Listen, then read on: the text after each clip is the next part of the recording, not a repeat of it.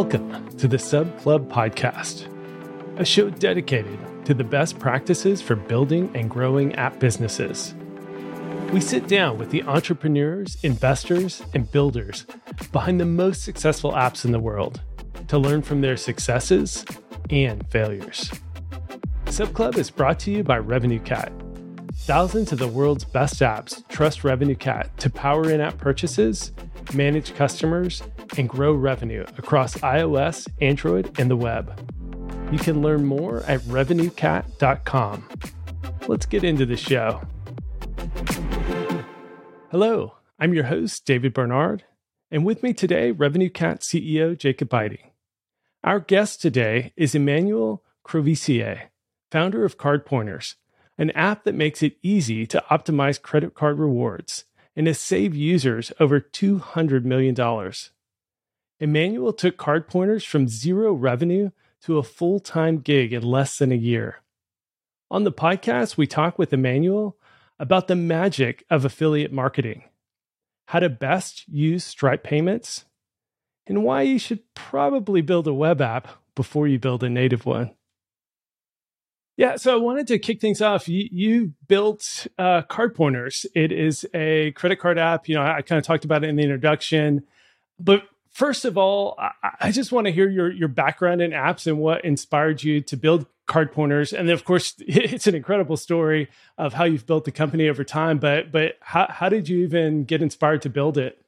Thanks. Yeah. So um, my history with iOS apps goes way back to uh, the very first release of uh, of the SDK. Um, so I've been kind of playing around with uh, with iOS over the years, um, and uh, CardPointers in particular came out of uh, my own need. Um, I was traveling more and more, and uh, needed uh, basically I'm very cheap, so or frugal, however you want to put it. Um, and I wanted to not pay uh, for flights, basically, or get them as cheap as possible. Um, and so I kind of got turned on to the the whole world of credit card rewards, which is um, this whole kind of fascinating hobby and world in and of itself. Um, but even just getting lightly into it, it's really easy way um, to get flights uh, basically for free or for just a few bucks in taxes, just with some credit card sign up bonuses and using the right credit cards.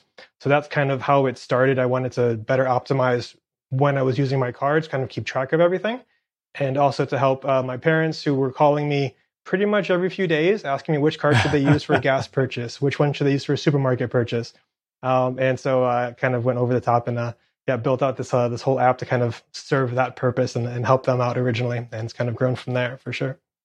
Nice. And then, so you you had experience working on iOS for for 14 years now. I mean, since the App Store launched, then tinkering with the SDK, and then you also had experience with subscriptions early in the the uh, iOS five days. Yeah, exactly. I used to work for uh, I used to be in the media industry, um, so I worked for a few different magazine publishing companies. Um, and uh, at the time, I was employed by uh, it was Sandow Media, who owns a number of publications. And uh, Newsstand had just came out back in 2011, I think it was, with iOS 5.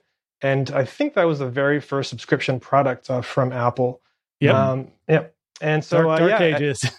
Yeah, yeah, totally. Very, very different. Um, definitely wish I would have had RevenueCat back then because dealing with the, the receipts and everything was uh, was not. I mean, fun. it's the same, right? Like it was StoreKit though, right? Like yeah, I, exactly. I, I, only worked on it. I worked on news. Actually, I worked on on the other side, on the SDK side. I worked on Newsstand itself, like some of the entitlements and how to get listed in there. I didn't work on the purchasing side though. So it was it was the, what we have today is my understanding is a descendant of what the Newsstand recurring subscription functionality was. Yeah, exactly. It's, it's amazing how long some things can stick around at Apple. It's like core data has been around for 15, 20 years, something like that. Um, yeah, it's kind of never dies, just kind of evolves over time. Uh, but yeah, it's exactly it was that product, um, and so that was that kind of gave me my first insight into just how much revenue one could make, especially with a subscription, um, because people were used to subscriptions for the magazine industry, um, and so everyone had no problem at all signing up for like a one year subscription. It just kind of made sense.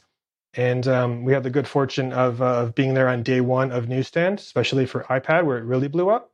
And um, that's where I kind of saw the value of being there on day one.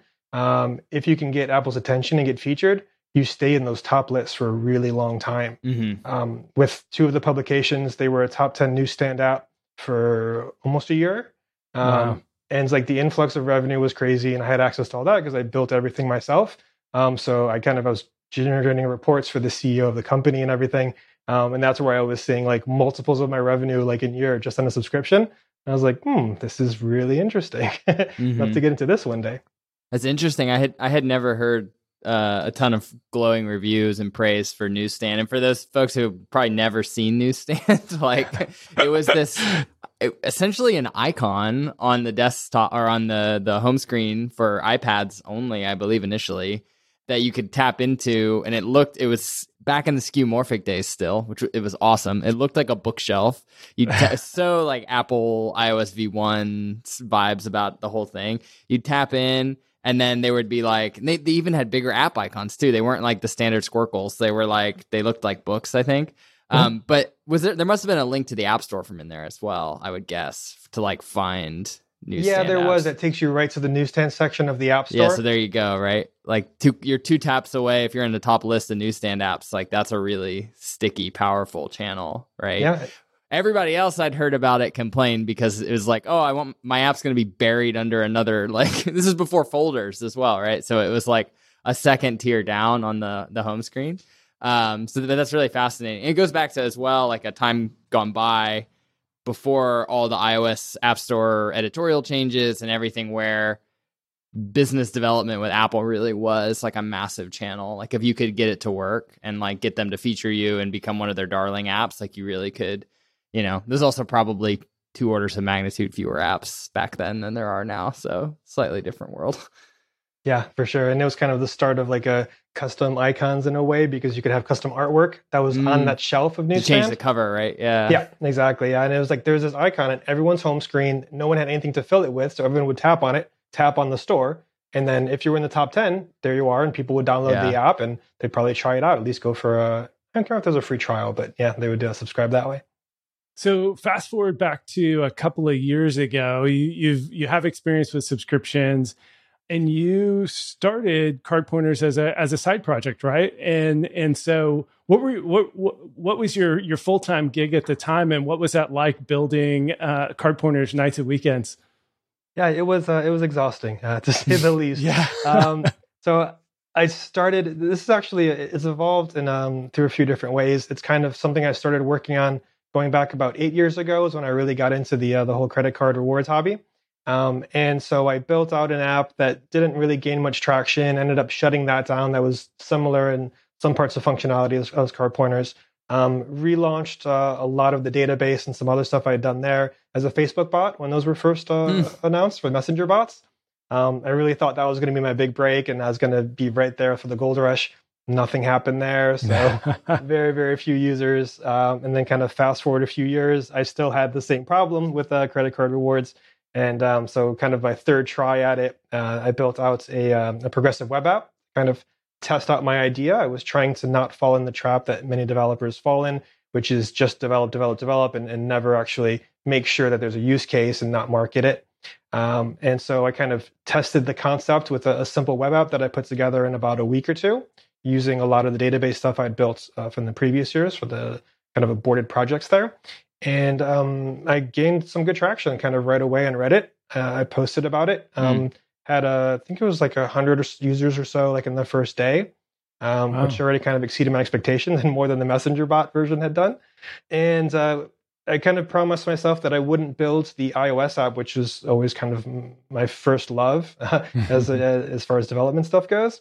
Um, and so I made myself wait uh, until I got to, I think it was 5,000 users from just the web app mm. before I'd start building the iOS app. That's that's such a great like uh, marshmallow experiment, right? Uh, I was always here like where you uh, you know they measure as like a delayed gratification thing. Like if you can leave the marshmallow, the kid can leave the marshmallow on the table, we'll get two marshmallows later, right? Like that's yeah. such a true thing. Like in development with skipping ahead or like wanting to do the thing that you find cool and skip through that grind of having, you know, because if you can make a crappy product that's like to you probably if you were coming at it not knowing what the purpose of it was, you might and actually I want to ask you about that, but like um you might turn your nose up at it or be like this is too ugly or unusable or whatever. But if you can get people to use that, then you're good, right? Because then it's just it's just polished and it's just like like shining it. So I'm gonna ask like for your for your progressive web app for for those listening that just means like a website for mobile that kind of looks like an app essentially, right? Uh, oh, you didn't put it in it. Did you put it in an app container on the store, or did you just you just had a, a, a dot com you went to? No, it was literally just a, just a website back then. It was getcardpointers.com, um, and that's all it did. Uh, really simple. It used the, the big database of cards I'd built up over the years. Um, but yeah, it's just a just a really simple website written in Vue and just optimized for uh, yeah iPhone and Android size screens. Did it did it have logins and all that stuff, or was it just just uh, just a, a site you could go to? Yeah, no, everything's been based on, uh, on user IDs, um, which has been important too for uh, some stuff that we'll probably get to later on as far as actually reaching uh, back out to users and offering them discounts and everything. But uh, it always required user accounts because everything was was tied to a user record, and that mm-hmm. way people could log in on multiple devices. And I knew long term, I was hoping it would be successful, so that I could then build iPhone app and Android app, yeah. and kind of expand that out. Well, sorry, one last question on the PWA thing. Like, what was what were some of the decisions that you had to make? Where where you know your your heart is in building a great iOS app, right? But you you had to go like, no, I'm not going to care about this. I'm just going to make it work for user testing. Like, what's what was some of the corners you cut? Um, well, I mean, obviously, Vue is a very different technology, and building for the web is a very different like capabilities. But what were some of the things you had to be like, no, I'm not going to do this right now. I'm going to focus on on these things instead until I'm ready. Yeah, I mean, I was just going for the kind of the, the core functionality, um, solving that use case, which was which card do I use for which purchase to maximize my points and save money. Um, so that that was the core functionality, and I wasn't too concerned at that point about monetization. It was just something I mm. built on the side. I was working for um, uh, kind of a, another company back then, so this was really just like some stuff I put together on nights and weekends, and I, I didn't want to invest too much into it, time wise and, and monetarily speaking, because I just from everything else I'd done before, it had never really taken off. And I've been mm-hmm. trying to find like a, the right idea and, and, you know, iterating on this idea, um, you know, over many, many years and just nothing had taken off until, uh, until this one eventually. Yeah. And until you have that first sign of traction, you don't want to like overinvest, right? Which I think is just, you know, takes wisdom though. Takes having done that a few times probably, right? Over investing in projects that don't get traction. And then you're like, well, I think this time I'm going to try to do it cheap and see how far we get. yeah. You learn a lot from failure. That's for sure. Yeah. And were you monetizing the web app uh, via subscription or affiliate links, or was there any monetization early on? Yeah, so back then the the business model that most people in this space follow is um, credit card signups. Um, it's big business. Um, uh, if you refer someone to the right credit card, they can pay out hundreds of dollars um, because those customers are really valuable to the banks. They, I mean, that's, they, once that's you get credit a card, you never leave. Whole business, mm-hmm. like that's how they became the billion dollar, seven billion dollar company or whatever they got acquired for. Yeah, it's the same with like the Points guy, like all the blog uh, apps, um, all the bloggers, and uh, and a lot of the apps and stuff in the space. My competitors, for the most part, that's their business model. They don't rely on subscriptions or any kind of in-app purchases. So that was the thinking. Um, I had actually in the beginning, it took me months to actually get that relationship with any banks because no one wanted to talk with just some dude making a web app. like they don't understand like what that is. They don't see value in that. Um, even when eventually the app came out, it was still really hard to get that next step and get those links in place. Um, they just didn't want to take a chance on it. But I was just hoping that eventually I'd figure it out. So um, just kind of kept building. I kept getting traction. And so, at what point in that um, starting to get traction did you go ahead and build the app? And then did that start to kind of bend the curve in in growth? Yeah, so um, I started building the app when I hit that that 5,000 user mark. I think I was like five users short uh, right at WWDC 2019. Nice. So this was this was like a a, a goal you had like written up on the wall or something like five thousand. I can't touch Xcode yeah. until five thousand users. Was that five thousand cumulative users or like monthly actives or? Oh no, just five thousand total users. I want to make sure at least five thousand people liked what I built. So yeah, yeah, that's a lot. So. um, yeah, so when WWDC 2019 they announced SwiftUI, um, and I always like kind of playing with the new things. I, I, think that I have that in common with a lot of developers. We like having some playground to play with uh, all the new goodies announced every year. And um, so WWDC announced SwiftUI, and that seemed like a great thing to learn. And it was really kind of lightweight. I could get a UI together. So I kind of started working on, on that prototype um, in the evenings after a job I was working for in New York. Um, I would just work on the nights on that and started getting a basic proof of concept of an iPhone version of that web app um, and I built that out uh, during the uh, during that summer. And um, I was there on day one for the uh, iOS what is that 13 uh, iOS 13 release. Um, was it 14? No, yeah, 13. Um, and uh, a kind of last minute, I put together a watch app because I've liked the Apple Watch for many years, and uh, I had a watch app before in the previous version I had done many years ago. and um, yeah, I kind of put that together in the last week or two, right before the launch date. And as it turns out, I managed to hit the right people at Apple. Um, it was uh, featured as a as a fully independent watch app, which is when they just announced that. Mm-hmm. And consequently, uh, Apple ended up featuring it really heavily on the launch um, for iOS 13 and WatchOS, uh, whatever that was, six back then. And that caused a huge influx of users um, to the point where, like, I'm refreshing my stats, and it was like three, four users every second and it wow. was just jumping up. I'm like, okay, well, there goes the 5,000. Like, I'm way past that now. so now I'm going to ask some more te- technical, like, uh, in the weeds questions. But so it was a standalone web app, or sorry, standalone watch app. Could users like sign up and register through it, or were these just like anonymous users you were tracking, or how much, no, like, what kind of functionality did you squeeze into that tiny, tiny device? Yeah, so uh, it was signing with Apple. That was the first year that was oh, announced. So okay. that was the perfect fit. It was just a one wow. tap, confirm, and you're good to go, and creates an account. Technological innovation, moving things forward, right? Couldn't have been possible right before that. Yeah, exactly. I mean, it was key. Uh, yeah, otherwise, text input for creating an account would not have worked for a watch. So signing with Apple was a perfect fit for the iPhone and the watch. I think that also helped to getting that Apple feature. Um, but yeah, I mean, user sign up, people were trying it out for the first time signing with Apple. I got um, some decent like attention for that uh, for the month or so leading up with some mm-hmm. test flights.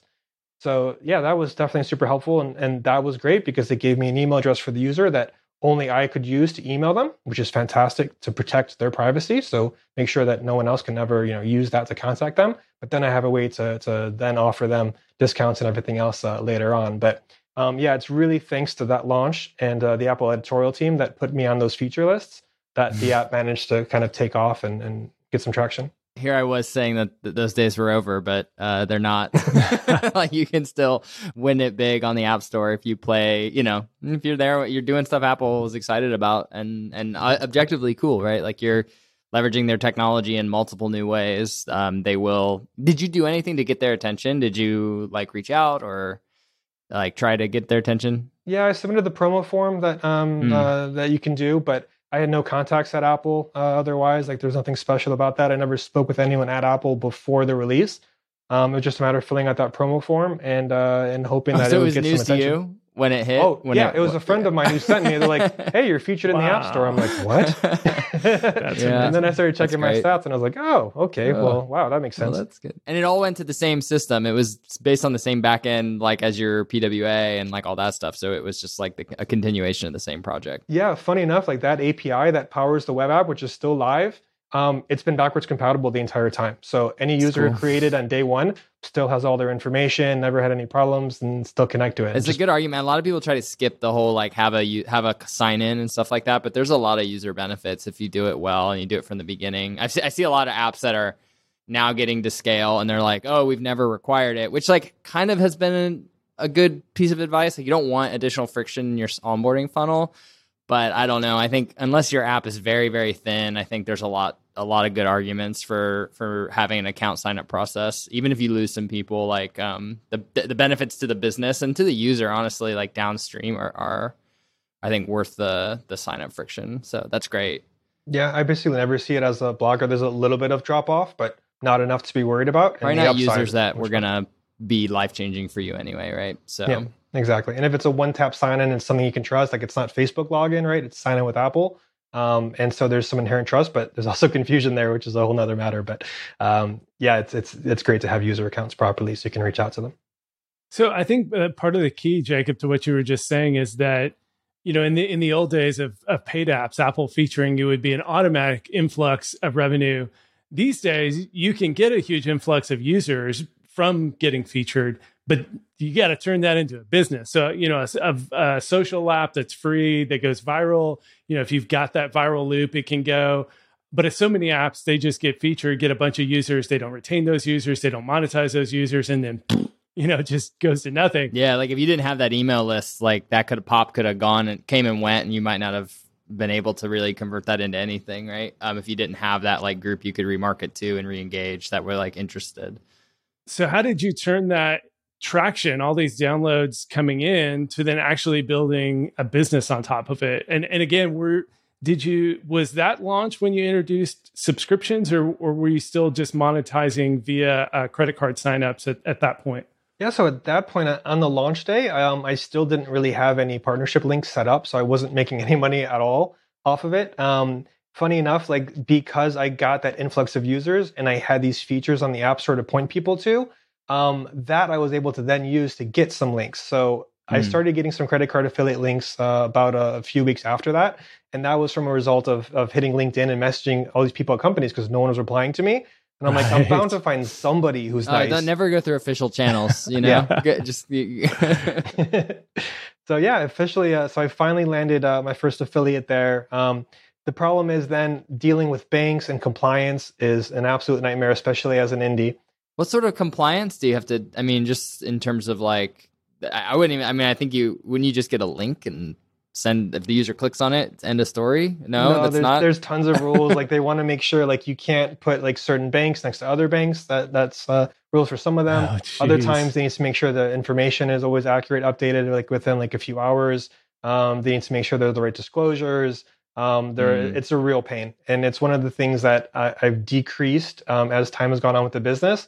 Um, and we'll get into subscriptions uh, shortly, I'm sure. Um, but um, yeah, I've been trying to to reduce how much revenue comes in from that, and I'm much more focused on the subscription revenue. It it's a pure business model for me. Users are paying me directly for something that benefits them.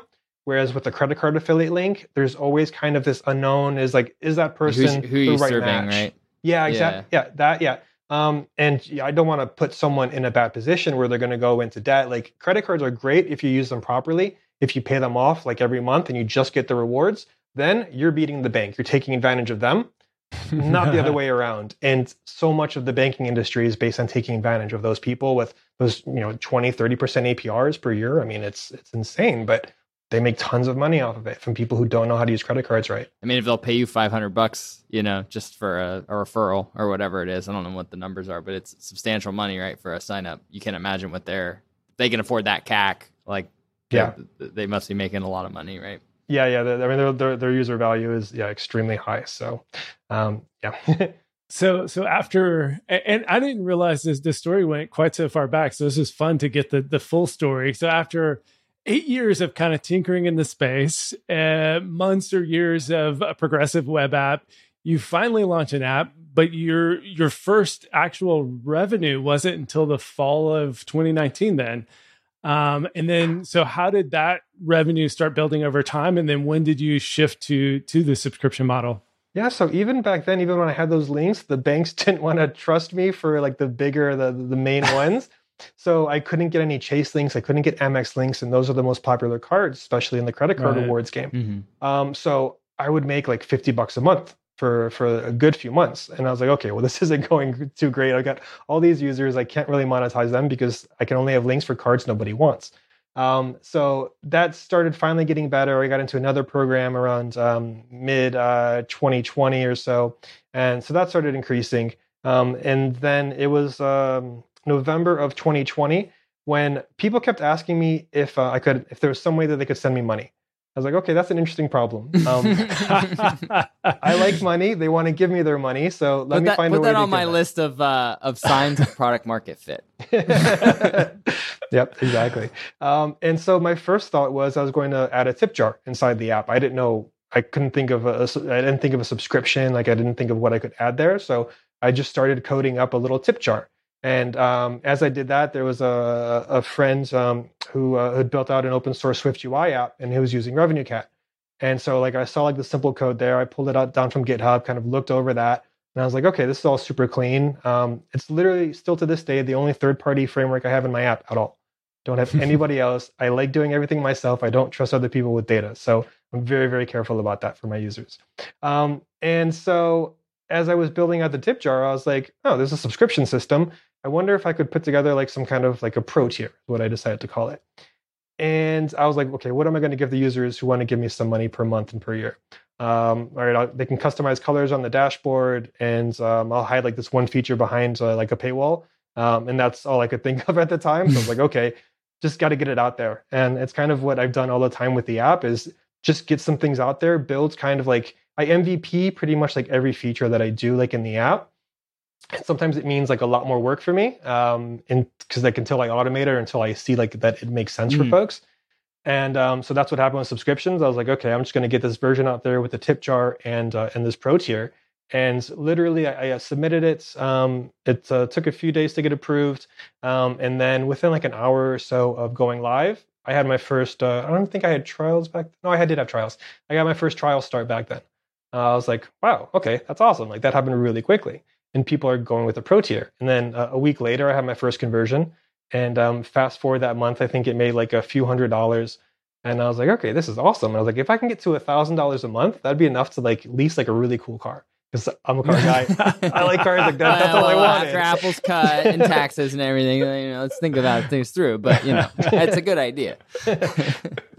but yeah, so that was my goal. Was like, you know, if I can make at least a thousand bucks a month, I can cool, get like a cool car, and I'll be really happy. It'll be a great side project, and you know, kind of go from there. But um, yeah, then uh, things kind of kept taking off there. Um, I had a, another big feature uh, from Apple um, around December of that year, so that was really good. Got an influx of trials, and then I started making the pro tier actually um, actually uh, uh, useful for folks. Yeah, did you in that first launch when you first threw in subscriptions? Like, did you introduce it to your existing user base? Did you just kind of like throw it in the corner? Like, I'm guessing from an MVP approach, you probably just kind of snuck it in a natural flow, but um, uh, like, did you do anything to like let them know? Yeah, so it was basically um, because it was uh, it was a new feature that I'd added, which is what I gated at first. And even to this day, any I still have a really generous free tier, and that's always been important to me because I genuinely want people to use their credit cards better. So the pro tier is great because it, it adds features, but the core functionality, which is what that progressive web app was launched with, um, which is you know which card to use for which category, that continues to be free for everybody. So you can just quit out of the paywall and you can use the app forever for free and I'm happy about it. I love having new users, like I genuinely do. Um, so that part has always stayed there. So as I've been adding new features, some will be for free, some will be just for the pro tier. Um, so I'm trying to always keep like a balance there to keep it moving forward for the free users, but helping to add a lot more benefits and make you know, you know make this game even easier for the folks who are willing to put a little bit of money into it. They'll get a lot more out of it. Yeah. So then, so revenue started building over 20, the fall of 2020, get featured again by Apple. And then 2021, it starts building momentum. And so I know the end of the story, but fall of 2021, you quit your job. That must have been pretty nerve wracking. Where where were you at at that point to to make such a big leap yeah, so I was kind of, you know, I'm watching my revenue grow each month, um, pretty much without fail. Sometimes a little bit of a dip, but generally it's been going up. So um, I, have been watching that against the, the, the salary I was making at the startup where I was working for the the last uh, two years prior to that. And fortunately, it's it's a really good company that I was working with, um, and they were very understanding of of what I was doing. When I started that job, it was uh, two weeks before the 2019 launch, so before it kind of blew up. Um, and so I kind of kept uh, my boss, the CEO, appraised of that uh, the entire time, and he was supportive of that. Um, and as I was approaching the end of 2021, I was telling him I need to cut back my hours because I, I, I can't do everything I need to do anymore. Like I had no nights, I had no weekends. I was just exhausted because I was working more than two full time jobs, and it was right. it was basically killing me. Um, so I was like, I can't keep doing this. So let me cut down those hours for at least a little while, and then most likely by January, uh, I think I need to call it quits and um, just move to CardPointers full time. And yeah, like he was just really, really supportive of that. Everybody at the company was, um, and so that's kind of how it transitioned out. Um, I went down to basically like no time for like the launch, the lead up to um, to the iOS release that year, and then after that, I was working basically half time for the startup and doing the rest of my time with CardPointers, and then yeah, January first switched over uh, full time to CardPointers this year. That's uh that's a pretty pretty sweet sweet way to go about it. I don't know if it, many many folks would have as understanding employers. I'm not sure. Like I'm not sure I would even be as like cool about it. No, you know, it's, it's not tell you know whatever. But it's a tough because you like you want people and you want the you know, but also CEO founders have a soft spot for anybody whose things taken off. Right? It's like great. So um, that that's actually really I it's really great in the sense that like you got to make a smooth transition, right? And you didn't have to like totally let go of one thing to like jump grab onto the next which i think that's the scariest part right? It's like totally letting go to like leap and grab the next thing. There's a gap there that is super scary. Um, but if you can kind of like have some control on down ramping the one as you're uh, up ramping the other i think that makes it a little more approachable. Um, and it's great. It's like you you're helping people right? Like this is how the economy goes right? You found a niche you're serving people and it's growing. Uh, so so that that's excellent. Was it your goal? Like was that I mean, it sounds like you were just doing this because you're into the cards game and you just wanted to help people. Um, w- was it ever like, was it, because I know there's, there's this whole industry and community of like, pass or passive passive SaaS or whatever like this like indie hackers like make get to your 10k a month or whatever. Was that like part of your mission or did that just kind of fall into your lap as you served people better and it got bigger? Yeah i mean not in the beginning. I mean I've always, I mean, the reason why I was working on apps is like, A, I love them, but B, I wanted to make a business out of it. Um, the thing that really kind of triggered that was back when I was working at Sandow when I saw like that uh, the subscription revenue. And like I said, it was literally my sat more than my salary coming in every year. And this is the thing I created from like with just me, just repurposing, like getting the the images from the production team and then just uploading them to a server and just you know managing like that whole thing. And I was like, wow, this is like multiples of my revenue. Like this is this is a real business like available on app stores and i was that close to it right i mean i was generating it but i wasn't getting the revenue for myself other than my salary so um, yeah i mean I, I, definitely wanted to, to grow that um, but like as because nothing had really taken off before um, i was kind of looking at CardPointers as my playground to try out like the new apis and the new features because that's what i love doing so much so now I would have a place to actually put that. But um, if it could actually generate revenue, um, and eventually, as it turns out now, like you know, can make a living off of it, um, then yeah, that's definitely the it's even sweeter. Yeah, so so that's that's been a, a, a lot of buildup, uh, an incredible story. But I I do want to get to it. We don't have a ton of time left, but since going full time, the app's really blown up as a as a business. So you've you've haven't I don't think you've shared exact numbers on Twitter, um, but you've shared just how incredible uh, the business has taken off since you went full time. So I wanted to roll back to to January of 2022, earlier this year, and talk through what are what are some of those those first few things that you were able to tackle going full time that really shifted the trajectory of the business. Yeah, so one of the big things was um, getting out of just uh, you know developing new features and kind of pushing that forward and focusing on the business aspect of it and, and marketing the app in, uh, in better ways. Um, and so I kind of had, uh, and at this point, now that I've switched to full time, I kind of have the schedule in mind. So I've been following that so far this year, which is basically January through about June. I'm going to focus on like business development, marketing initiatives. Uh, then June through September, it's WWDC. So I'm focused on the next big iOS release. And then I'll focus on bug fixes, bring that to the Android version, which I launched uh, at the end of last year as well, um, and kind of keep going in that cycle. Hopefully, take December off fingers crossed. um, but basically having like that plan for the year, and so that's that's what I've followed so far. Um, and in January, from January to March, I basically tripled my monthly revenue um, wow. by introducing web checkouts, um, using the email addresses that I had for users um, who hadn't gone pro or had canceled, who had churned. Kind of each month, what I'm trying to do is find one new way to generate some extra revenue. And so, you know, th- those first ones were great because I could spend all this time because I was no longer hampered with, uh, you know, working another job from like nine to six. I could actually work all the time for CardPointers. So started putting a lot of the stuff together that I had been building up uh, for a while. So that was kind of fine tuning uh, an affiliate slash rev share program with folks, finding the right creators for that. Um, offering discounts to users was a was a really big one. So sending out and Stripe makes that really easy. Mm-hmm. Apple has it through their promo codes, but you just can't do enough. Like no. with pricing, you can't control it properly. With Stripe, I can set up any kind of coupons. I can set up any free trial links that I want. Um, I can easily extend a user subscription. Like it really empowers me as a business owner to be able to do so much more with the business, um, and that has helped tremendously in growing revenue. Um, that and um, yeah, I mean that's really the that's that's those are the, the biggest things, and, and finding good content creators and, and a way to then incentivize those users um, to make a purchase. Um, that's been really good too. So now I've got um, working with content creators where I've set up these uh, special partnership links that offer a discount for CardPointers Pro. So that solves the attribution problem entirely, which is one huge problem with affiliates. Um, because you know you'll hear about something, but most people don't go to like a link in bio to click on it, right? Unless they're incentivized to. So now if people go to like one of these partner links, they'll save you know 20% or whatever on a CardPointers Pro mm. purchase. And that mm-hmm. takes them right to Stripe. So I save the extra money that I would otherwise pay Apple, which helps keep me in the small business program longer, which is great. So I mean, eventually that's going to be like, you know, 150 grand extra that I'd save just by shifting this over here, right? So that's really nice. Um, and I save, you know, uh, you know, another 10% or so uh, on the uh, on the actual cost too from uh, Stripe fees versus uh, Apple or Google fees. in my impression, you transitioned really quickly into like hacking together an app to like growth hacker on mobile. Like you figured out a lot of, you know, most people struggle. I mean, not struggle, but like it's hard to like figure out different channels. And I mean, there's some structural advantages here. The fact that you have this login system, the fact that you started as a web app, I think that gave you some a leg up a little bit. It was a little bit easier to set some of that that stuff up.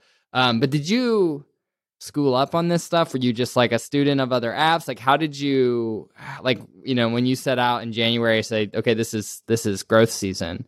Did you do anything, or did you just start like, you know, what makes sense, right? Was it intuitive, or yeah? I mean, I, I, like to consume a lot of things. So, like, I'll, I'll, be like in a lot of David's webinars that he has uh, with, uh, with RevenueCat, for instance. Um, but I mean, I, I, found a good community on Twitter with a lot of other indie devs. Uh, Curtis has been uh, on Sub Club before, mm. um, mm. and him sharing his numbers was hugely inspirational because they gave me um, actually like I could actually believe that I could do this like on my own, um, and I don't need like a big team. And same thing like Christian Selig for Apollo, like um, those individual indies, indies gave me like it just yeah, made me believe that I could do it. Um, so that was a huge help. Um, but as far as like, yeah, what things to try out, it was just learning from others, learning from like YouTube and Twitter and other places where I get like ideas for things. Um, I'll also look to see what other companies are doing, like in different spaces and different apps. Um, so all that stuff I just like to try out and I'll experiment and you know I'll throw something together and put it out there and see if it works. Um, I had to try. I think I've done like five iterations of like that partner page and how it would work with a rev share program to finally mm. get one that clicks. And you know that finally clicked in March because of all that work. But I had launched that uh, six months prior, and it just wasn't going anywhere. Interesting. It's it's it's it's this product channel fit thing that it, it the product market and product channel fit are like something you rediscover over and over again. So that, for instance, that that channel maybe you had to iterate through it similar to how you had to iterate through the app to get 5000 users to like really suffer through like it not working and then once it works it's like okay, now you found free money, right? Like now you found something that works and it probably is, you know, perpetual and like maybe with some small maintenance, right? But but shouldn't expect that any growth experiment or, or thing you try should will be perfect on the on the first whack. Um, and so yeah, I think it's a smart way to think about it too. Like at first I was like, oh, you do two days, were you going to do two days of marketing, two days of development? But I think actually having these like bigger chunks where your like brain is dedicated to it, it's kind of an interesting hack. Also because it's just such a different mind space, right? When building apps, it's like product and users and databases and like things like that, right? And and on the growth side, it's just a very different, yeah, it's a different mindset, right? Like it's more exploration and trying things and like um, scrappiness in some senses as, uh, as well. So, uh, uh, but yeah, that's really it's really cool. I mean, I think so many developers. I think CardPointers has been interesting to watch because so many developers go for like the standard playbook of channels, right? Which is like apps, uh, subscriptions, app, Apple search ads, right? Then they're going to buy like display ads and like drive through adjust. They like jump straight to like paid acquisition that way and you were smarter about it. You're like, where can I find le- like what advantages do I have, and like where can I find leverage in the sense that I have this like good sign up process and I have this login system and I know how to do web and stuff like that. Actually, I think post post ATT, I don't know, if David, if you agree with this. This seems like where more breakouts are happening than just in the like you know get your CAC LTV under control and then spend your your brains out. Yeah, and I, I, mean, honestly, I think I think it's always been true, right? there was yeah, just, just like didn't this, have to, right? there was just this brief window where where the display advertising clicked in a way that a lot of companies were able to spin up really quickly, and some of those are spinning back down. But I mean, a, a lot of the biggest uh, apps today, you know, from uh, AllTrails to even some of the meditation apps and things like fitness apps with influencers, um, you know, th- they've they've found that kind of product channel fit over time. But but you did, Emmanuel, actually experiment with ads, right? And so tell me about some of those experiments and how they failed that led you to the experiments that ultimately worked better and found that product channel fit. Yeah, so um, to, to, the point that I mentioned before, you know, I, I, learned a lot of things from Twitter and kind of the community I followed. So I saw a lot of people have a lot of success with Facebook ads. So I figured I'd, I'd, throw some money at that. And this is like right around like the time of ATT. I think I did some experiments beforehand and some afterwards. Um, and I went through great lengths to make sure I could avoid installing the Facebook SDK in the app. Um, I remember at one point it caused like a bunch of apps to not even load because they had some mm-hmm. bug there. And I mean, yeah, it's malformed JSON. Who who among us has not sent a malformed JSON to billions of users? No. Right. Uh, so yeah, and in general, like I'm not a fan of Facebook. Um, so I was trying to avoid that entirely. So I went through uh, great efforts to use their API instead. Um, to kind of work around that and kind of run like my own attribution system and kind of uh, do like my own like AAA campaigns in a way. Um, but uh, that was just a lot of wasted money for nothing. I saw not a lot of results. Um, it, technically, everything like worked, but I think people just you know they don't necessarily love ads. And I've tried like the different approaches. I've tried some uh, some meme creatives. Um, I've tried uh, like user testimonials, those kinds of things, and those just never really worked for me. So it was just thousands of dollars wasted. Um, whereas you know if I can get uh, like right now the, the most successful thing for me is the rev share um, and then sending out uh, offers uh, to, to, users to help capitalize on those users that all those users that I've had over the last few years, get them to give me money rather than necessarily like seek out a ton of new users. And now I've got kind of like this this healthy split of both. Um, the content creators help bring in a lot of new users, and then the things I've built in place because everything is really additive, right? Like over time, all the stuff I'm building, it's going to be useful like as I get more people on. So it kind of keeps feeding the machine more and more. Um, and so that's why now I'm at a really good spot. Like I said, I, you know, tripled revenue before. I just doubled revenue, monthly revenue again, uh, basically two months ago to one month ago. Um, so the growth has been really good lately, and uh, super excited about that. But it's yeah, just a matter of of doing like little things that add up. Uh, it really adds up over time. Right, especially if they're durable, right? They compound. So you figure one thing out, you layer it, and then you go for the next product channel fit, and then that layers as well. And then it just it it you know eventually you'll top out probably some, you know, saturate the market or whatever.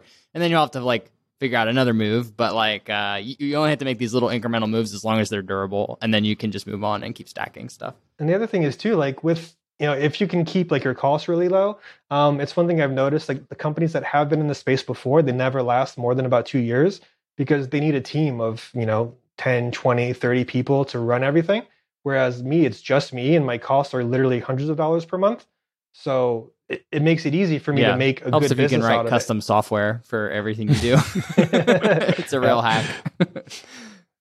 so the affiliate and influencer marketing, I, I wanted to step through that because it seems like that that is your kind of product channel fit that that so many apps need to find uh, and, and, i think some apps might be able to just try what you're doing and find some level of success but i think what's especially important is how you actually tried it. So what was what was the MVP of okay, I think affiliate marketing could work. What did you build out to to test that and then what you know what kind of gave you the the uh, insight that it was maybe going to take off and be a solid channel for you? Yeah, so the first iteration of that um, was basically building a little attribution system myself. So it was really simple. Like if a user goes to a particular link, um, it just temporarily stores their IP address, and then it makes that link to that person once they install the app. But it doesn't go through a third party. It's just all you know, first party on my servers. Um, and so my first thinking was, well, you know, that'll work out great. Um, I can basically pay people, you know, percentage of the people who go pro in the in the first 30 days after that event. Um, and you know, people will be really excited about it. I can onboard a bunch of folks, and it'll be a great source of revenue. And I got a few people. I think like five people was kind of my my launch set of affiliates. And um, it basically went nowhere. Like no one was really like publishing like the links very well. They weren't covering it very well. Attribution wasn't great because people weren't going to the links. Mm. They would see CardPointers. I'd see user growth go up, but then I had no idea who to attribute it to. Right. So um, that version didn't work at all. Um, trying to get people onboarded, like it worked fine for the folks that I knew because I've been in this community now for a few years and I've kind of grown with a lot of the content creators that are now really good partners.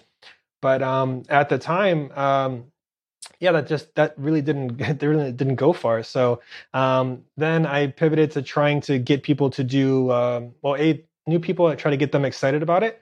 Um, and most folks, well, I'd say most, I'd say probably about seventy percent of content creators are kind of allergic to affiliate deals. I think they've been yeah. burnt in the past, or maybe they're just sick of seeing them. And um, so uh, I came up with this idea of like a of being like a, a rev share model instead, and really pitching it that way and um, that's helped a bit. But for the ones who who don't believe in affiliates, what I would do then is do paid content creation. So I would pay them to do like a reel on Instagram, for instance. Um, and so you know, find like a, a mutually agreeable rate on that. They would create a video, And then I still had all the attribution system working and everything. So I could then share with them the stats. And I've always been very open with that with my partners. So they can see how many installs they get, how many conversions, and everything else. Metrics that they don't have from any other advertiser because hmm. normally wouldn't share that. But I wanted to empower those people to be able to get that kind of information. Um, and so what I would do is I'll pay for like one or two like paid reels, like two months in a row, and then I'll point out to the fact that if you look at your stats, you'll make more money if you do the rev share model with me. like, don't do the paid video. Like, you'll make more and I'll make more. Like, let's keep it going. Um, and so far, everyone that I've worked with, except for one person, I've gotten to switch over to just rev share. Um, I think two months ago was my first only rev share month, and it was my best one by far. And I love that. Like, I love being able to go back and pay creators for what they're doing. I much prefer that to giving more money to Facebook and feeding that ad machine. And I, yeah. I don't think most people like ads, but if it's a natural fit and it's these content creators that are in this space, it's great. So they, it, they don't like win-win. ads, but if people are just telling them about a product, you know, in a non advertiserial way, that's fine, right? It's so funny. We've just, we've just, it, it's, it's, it makes sense, right? You have people actually, the, the big, robotic Facebook machine has no credibility, right? Uh, to it at all. Like who, Facebook doesn't care. They'll advertise whatever, pretty much. But when you attach a creator to it, right? Suddenly, like somebody's staking a small piece of their credibility on this product, right? Some and some are big and some are small, and I think that's that's got to be the weight that makes these things propel, right? Is that you know you as a content consumer are seeing like, oh, this person doesn't is is somewhat smart. Like I've seen their other content is good, so if they're going to promote this, I, I, I kind of trust them, um, and that's a huge amount of leverage, right? Um, as opposed to just like something scrolling by randomly in the Instagram feed that you know anybody can pay for, um, which is really cool. And then I love the alignment thing too. I mean, it's one reasons I'm a big proponent of the way we price RevenueCat. Like you want people to be aligned on your success, their their performance being aligned with your success, I think they're going to put more into it, right? They're going to be incentivized to do a better job, and I think that that that matters on the front lines of like uh, awareness, right? If you have good, if your product's in the mouth of people who care about actually promoting it, they're going to do a much better job, whether they you know intend to or not, than just like the you know 150 bucks or thousand bucks or whatever one paid reel uh, is going to you know run you. So and if you find people who are already using the app because the app now has been out for a few years and there's been that generous free tier, like most of the creators weren't even using the pro version. And then I would gift them pro and show them like all the features. And they're like, oh, this is actually really cool. I hadn't explored that part of it. And then because they're users and they're fans of it, it's really genuine. And I, you know, consumers aren't stupid. Like they're gonna see when yeah, it's you can real. tell when somebody's genuine, right? Yeah. yeah, even if it's paid, you can tell when they care, right? It's it's. I think it's something in human mistrust. We know we know when we're being swindled, right? And so like you can tell when somebody cares. Uh, it's so cool too. Like we didn't talk about this at all. We're out of time, which is usually David's thing to say. But uh, um, the fact that cards and this cards game is such a tight knit community I think is a really interesting aspect to how you've been able to grow and scale, becoming a legitimate member of that community first as like a participant and then, you know, befriending content creators and stuff like that. It's kind of the tack we take. I mean, talk about behind the fourth wall with RevenueCat. It's like we've come from this community and like now we're genuinely engaging, you know, in an earnest way with the community as part of our growth um, practice. And I think that goes a long way. It also helps for like product understanding and a bunch of other stuff, right? Rather than being like an outside, you know, the Chase Bank credit card app or whatever that nobody's ever going to care about because who are you, right?